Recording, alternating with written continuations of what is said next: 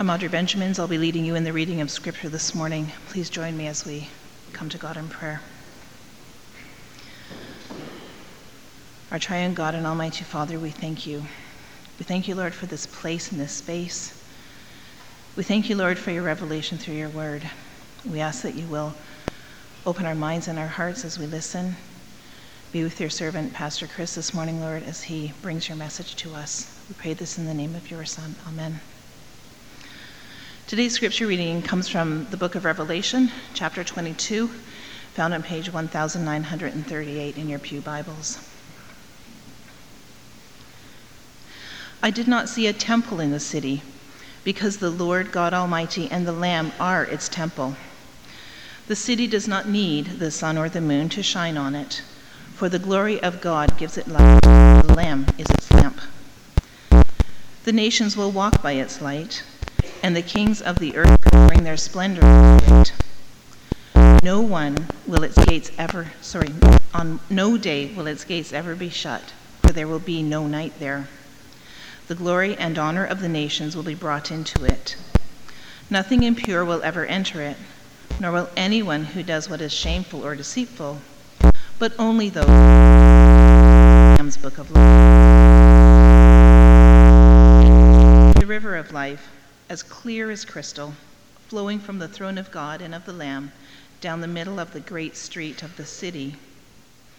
On each side of the river stood the tree of life, bearing twelve crops of fruit, yielding its fruit every month.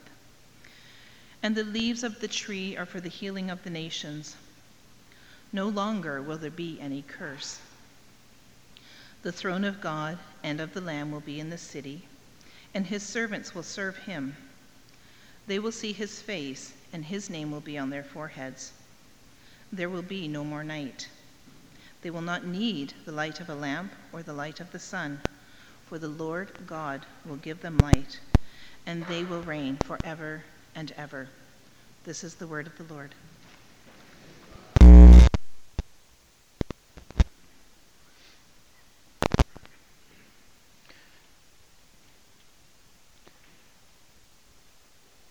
Sometimes we come here and our sermon and our message is one that's supposed to uh, inspire us and show us something new about Scripture and about our relationship with God.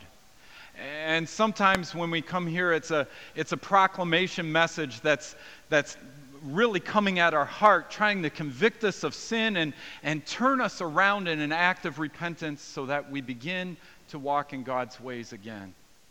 And other days, days like today, are more like a, a recalibration. It's a, it's a resetting of our direction and, and helping us to remember where we're headed.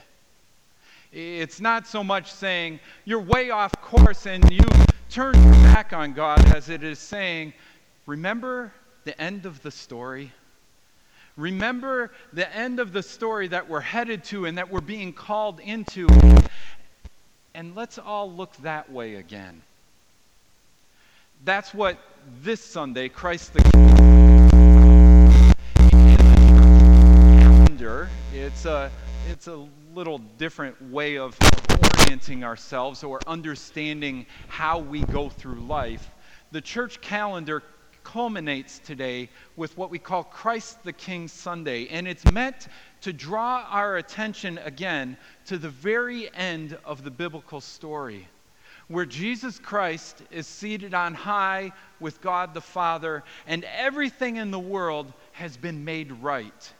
It's the end of the story to which we're headed, and in some sense, it's a day for us to recalibrate our compass, the compass of our hearts, the compass of our thoughts, and to point them again at this direction this end of the story, this end of, of our lives that God is calling us toward. Your kingdom come. The Lord's Prayer, as he taught us to pray, he, he teaches us this prayer Your kingdom come, your will be done on earth as it is in heaven. It's a reorienting part of that that prayer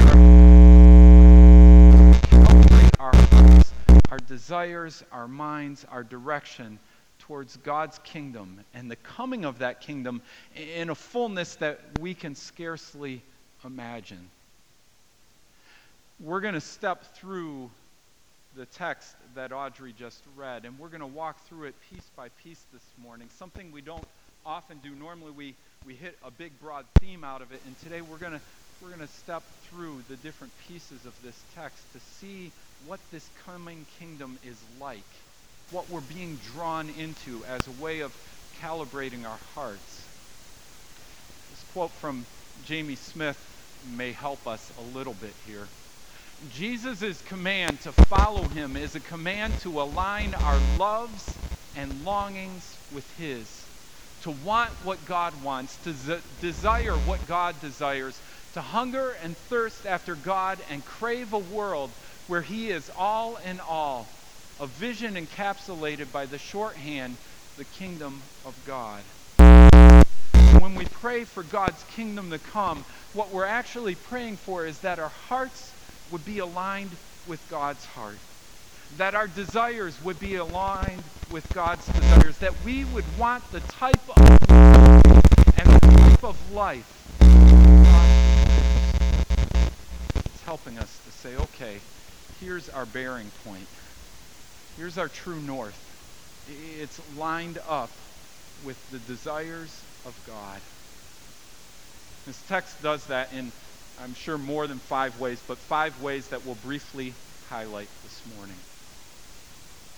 The first part of the passage begins this way I did not see a temple in the city because the Lord God Almighty and the Lamb are its temple. The city does not need the sun or the moon to shine on it, for the glory of God gives its light, and the Lamb is its lamp. Now, there's some images in here to help us understand. One, the city it's referring to is the new Jerusalem that has come down from heaven. And, and really, what, what God says as that new city comes down is that God has made his dwelling with us, and we are dwelling with God. And so it's describing this new city, this new reality of God dwelling with us and us with God. And the language of the lamb there is in reference to Jesus Christ. Jesus Christ, who is considered as a lamb slain for our sins, but who has been resurrected from the dead. And so it's talking about God being in our presence spiritual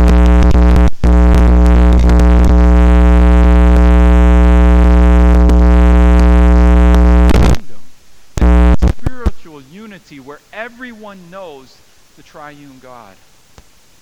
Just think about that for a minute because it's really a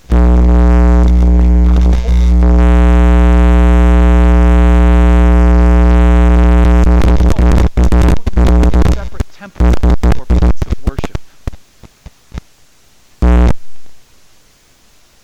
God's not contained in a little cornered off space of the culture or in different little spaces, but there is a unity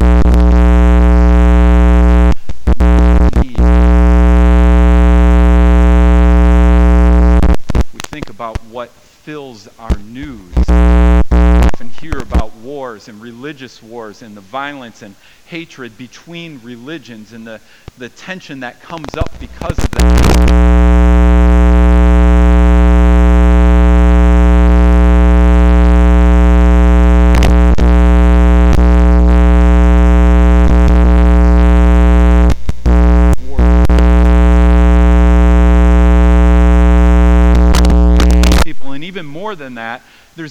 Going to come an end to that feeling of, of being separated from God.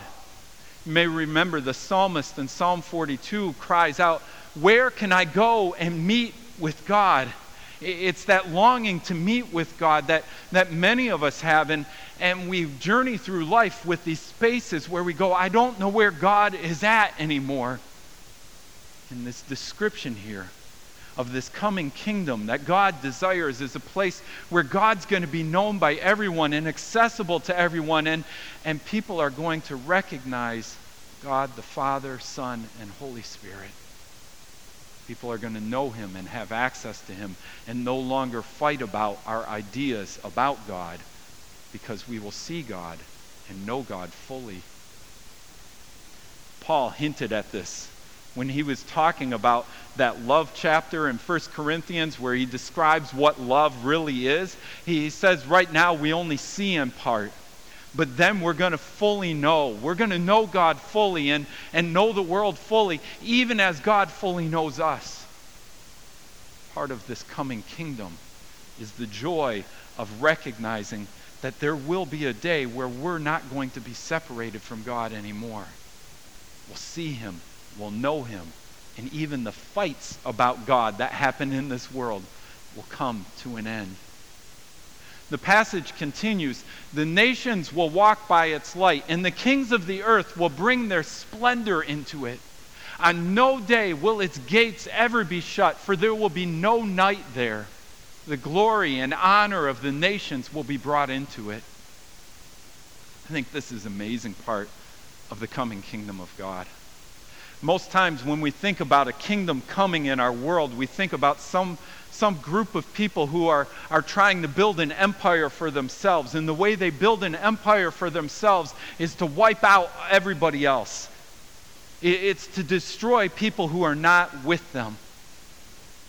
In God's coming kingdom, what he's describing is a kingdom where there's still many other kingdoms that are all participating together. You see that? Becomes a kingdom of mutuality where there's still nations and there's still kings around the world. There's still people groups and, and they all come together and they're, they're, there's a freedom to bring their splendor and contribute their splendor. Can you imagine for a moment an end to nationalism? An end to that saying, my kingdom's better than your kingdom? I mean, it might make it a little difficult in our family to figure out who we're supposed to cheer for around the Olympics. I'm American. The rest of my family likes to say they're Canadian. They are Canadian. And we have this back and forth when the Olympics come around about who we're cheering for, and we, we actually can gloat at the other one. Ha ha, Canada lost. And that type of thing. It, it goes back and forth. And, and can you imagine a day where there actually is no nationalism. There is no we're better than you. There is no wars and fighting over boundaries and territory and, and who's, who's in charge and control. But even more than that, this passage points to a day where there's not any more economic hoarding. One group of people grabbing all the resources they can and saying, it's mine and not yours. And now you're not getting it unless you pay me a lot of money no more of that. A world where the resources of the world are brought in freely and the splendor of the kingdoms are brought in joyfully and people share in order to cause each other to flourish. You imagine if the whole world had a common goal to see all of life flourish rather than just me and my own flourish? Uh, what if the whole world decided and desired that? That's part of the coming kingdom of God. That all of the world will be in sync with the same common objective, that all people will flourish. And to a point, that there's a celebration and a treasuring of our cultural diversities. Rather than saying, ooh, they're different than me, I don't know if I can trust them they eat different foods. I don't know if I want to go hang out with them. They, they smell different, they dress different, they speak different, and, and we tend to use those cultural differences to push each other away. And here in this coming kingdom of God, those cultural differences are treasured, they're valued, they're desired, they're celebrated. The glory and honor of all the nations, of the ethnos, the people groups of the world, will be celebrated brought into the kingdom of God having a place. The passage continues. You get the growing sense of excitement that John's writing about, about this coming kingdom of, of Christ. Nothing impure will ever enter it, nor will anyone who does what is shameful or deceitful, but only those whose names are written in the Lamb's book of life. A kingdom of personal character.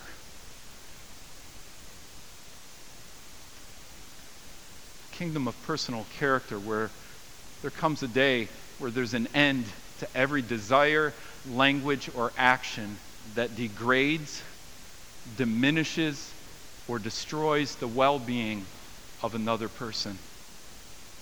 You know, know some of you have paid attention to social media lately, and there's been a, a hashtag called Me Too, where all sorts of women, especially, but women and men, have talked about sexual abuse and violence that's been done to them. And then there's another, another hashtag that's developed alongside of that called Church Too where people have talked about how those abuses have happened even in the church. And this coming kingdom is saying there's going to be a day where there will be no need for those hashtags anymore. Because people will treasure each other and honor each other and not take advantage of each other and not abuse each other. But there will be a day where there is hope and healing and integrity and honesty and the ability to trust one another. Can you imagine that? A day where there's restored trust between men and women, between people of all sorts of different walks of life, where we get rid of the, the isms that we have that divide us and we come to a place where we can look each other in the eye and trust each other and trust that the other person has our best interest in mind rather than thinking that they're trying to find a way to take advantage of us or harm us. Restore trust because everyone's desires and motives will overflow from the gratitude, that humble, joyous gratitude of being included in Jesus Christ.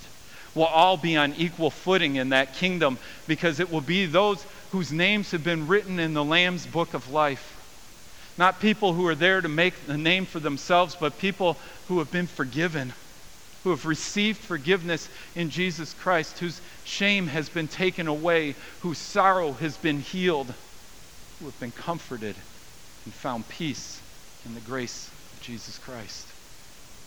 That's the coming kingdom. Then the angel showed me the river of the water of life, as clear as crystal flowing from the throne of God and of the Lamb down the middle of the great street of the city. On each side of the river stood the tree of life, bearing 12 crops of fruit, yielding its fruit every month. And the leaves of the tree are for the healing of the nation. A kingdom of generosity with resources. Notice all the natural garden imagery that's in this section all that, that creation restored and flourishing. Think about it for a moment as the end to any misuse, abuse, or possessiveness of creational resources.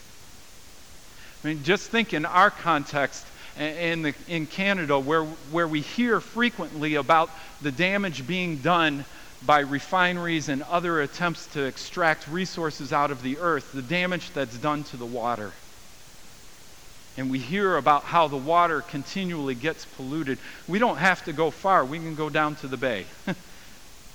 and we encounter one of the more polluted places in our country. Imagine a day where the water is crystal clear, flowing from God's throne outward and even more than that, it seems that, that in this coming kingdom of God that there is such a harmony with creation and human flourishing, two things that seem at odds with each other quite often in the way our world goes about things. And in this coming kingdom of God, creation and human flourishing are so intertwined. The city and the garden are completely integrated. Instead of the city destroying creation, the city becomes a habitat for creation itself to flourish. God's people and the city drawn together, no more restriction of ac- to access of resources.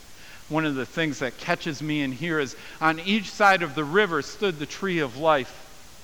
Think about that phrase as, as one side of the train tracks or the other in our culture. One side of the train tracks typically has the resources and the other side doesn't.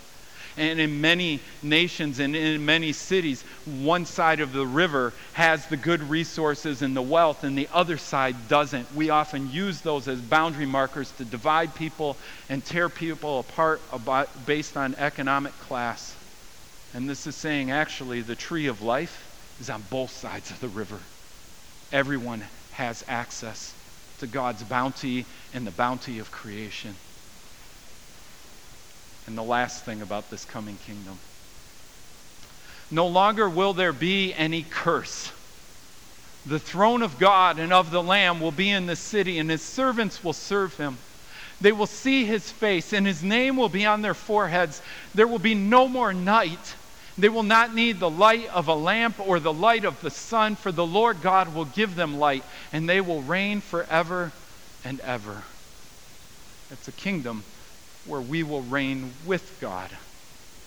You know, the story of, of scripture begins with us trying to usurp God's kingdom to take over God's kingdom, to take it for our own and possess it for ourselves. And all sorts of consequences fall from that a consequence where, where creation rebels against the work of our hands and resists us, where, where men and women are at odds with each other, where there's, there's pain in childbearing, where there's all sorts of brokenness in our own bodies.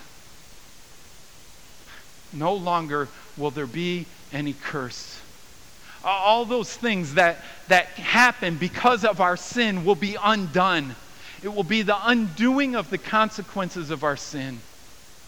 Paul, talking to the Corinthians, says Jesus is even now at work, putting every enemy under his feet, including the last enemy, death. Jesus is at work getting rid of those consequences of our sin, every last one of them. And this coming kingdom, this direction we're headed, is a place where those consequences don't define us anymore. I may have said it before, but my dad worked for a long time for an insurance company. He was one of those guys who went out and appraised the damage to your vehicles and sometimes other property. And I used to tell my dad, you know, when you get to heaven, you'll be out of a job. There's no more insurance claims agents. We're at a place where those consequences of our sin and that brokenness is undone. We'll be content. It may not seem like a big statement, but if we take a few moments just to sit with that, we will be content to be God's servants. This may be one of the biggest miracles that God does in the coming kingdom. He works in our hearts to the point that we are content serving God. Not making a name for ourselves, not trying to show how great we are, but being content, being God's servants. And to the point that we get to know God face to face. Oh, to see God face to face to know him face to face, to be so associated with him that, that his name gets written on our foreheads. I, I kind of picture that like that time when Moses came down after receiving the Ten Commandments, and it says his face shone so brightly that they had to put a veil over it. We're going to be so full of God's presence that everybody around us will be able to see God clearly in us. Don't know about you, but that's going to take a lot of work in my heart. God's at work doing that bringing us to a place that every desire and motive of ours is transformed so that when people look at us, they literally see God shining in us. So, what do we do with all this? C.S. Lewis wrote this in Mere Christianity about the need for us to keep paying attention to the end of the story. Hope is one of the theological virtues. This means that a continual looking forward to the eternal world is not, as some modern people think, a form of escapism or wishful thinking, but one of the things a Christian is meant to do. In other words, he's saying part of what looking at the end of the story is, that's part of our calling. to look forward to that day when God makes everything new. It does not mean that we are to leave the present world as it is. If you read history, you will find that the Christians who did most for the present world were just those who think most of the next. It is since Christians have largely ceased to think of the other world that they have become so effective, ineffective in this world. We lose our effectiveness in this world. We become lost and begin to wander and adopt the values and the desires and the hopes and dreams of the world around us when we lose our bearing for true north. That pointed direction where we are called to desire the coming kingdom of God. And so we are to be a people who are oriented continually to that direction. I'm going to give us three things this morning to help point our compasses of our hearts and minds and lives in that direction. Because Jesus Christ is King and his kingdom is coming, we get to pray for the advent of Jesus' kingdom. It's a kingdom that's coming, and as I read through that list of, of things that are happening, we need to recognize we can't bring it about on our own. We can't make the kingdom of God happen on our own. It's something that we are called to pray for and to long for and to desire and to pray for. God, let your kingdom come. God, bring about that day when Jesus Christ returns. Maranatha, come quickly, Lord Jesus. And we do that in two ways.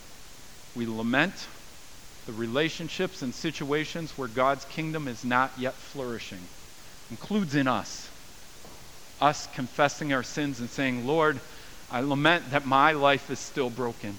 But also, as we encounter the news and the brokenness in the world around us, we lament, Lord, this is not the way it's supposed to be. And we celebrate. We celebrate the places where we witness and experience God's kingdom transforming our relationships in our world. It's part of why we've started doing these testimonies that Dustin did this morning and that we've heard others doing. It's helping us learn to recognize the ways that God is at work in our lives and his kingdom is already coming in and, in and among us. Number two, we get to spend ourselves freely in ways that line up with the character of Jesus' coming kingdom. We don't have to ask, is it right to love our neighbor? We already know it is. We don't have to ask, is it right to share resources? We already know it is because that's part of God's coming kingdom. We don't have to ask if it's right to, to cultivate creation and cause creation to flourish. We already know it is because that's part of the coming kingdom that we're oriented to. As our desires get shaped by that coming kingdom of God, we gain clarity on the things that we ought to be involved in here and now and how we get to spend our time and energy and resources. And finally, we need to remind and encourage each other all the more as we see that day approaching. Scripture is clear that there will be suffering as that day comes. There will be brokenness in the world, and that there will be brokenness in the world that resists the coming of God's kingdom. Satan and demonic forces and also things in us and in our systems and structures. And we're going to need each other to encourage each other all the more as that day comes. Not to try to do it on our own or make it on our own, but to remind each other Jesus is coming. He's almost here. Take heart, Jesus is coming. He's almost here. Be of good courage. Jesus is coming, and he's almost here. Let's pray. We thank you for your word, Lord. We thank you that you did not leave the end of the story unwritten, but that you have already told us what is going to happen. And give us the courage to follow you faithfully today, to submit our lives to your kingdom and to your will, that we might be conformed to the image of Jesus Christ. Help us to desire what he desires, to, to act in ways that he acted, to, to spend ourselves freely. And teach us to pray and to build each other up as we look forward to that coming day. In Christ Jesus we pray. Amen.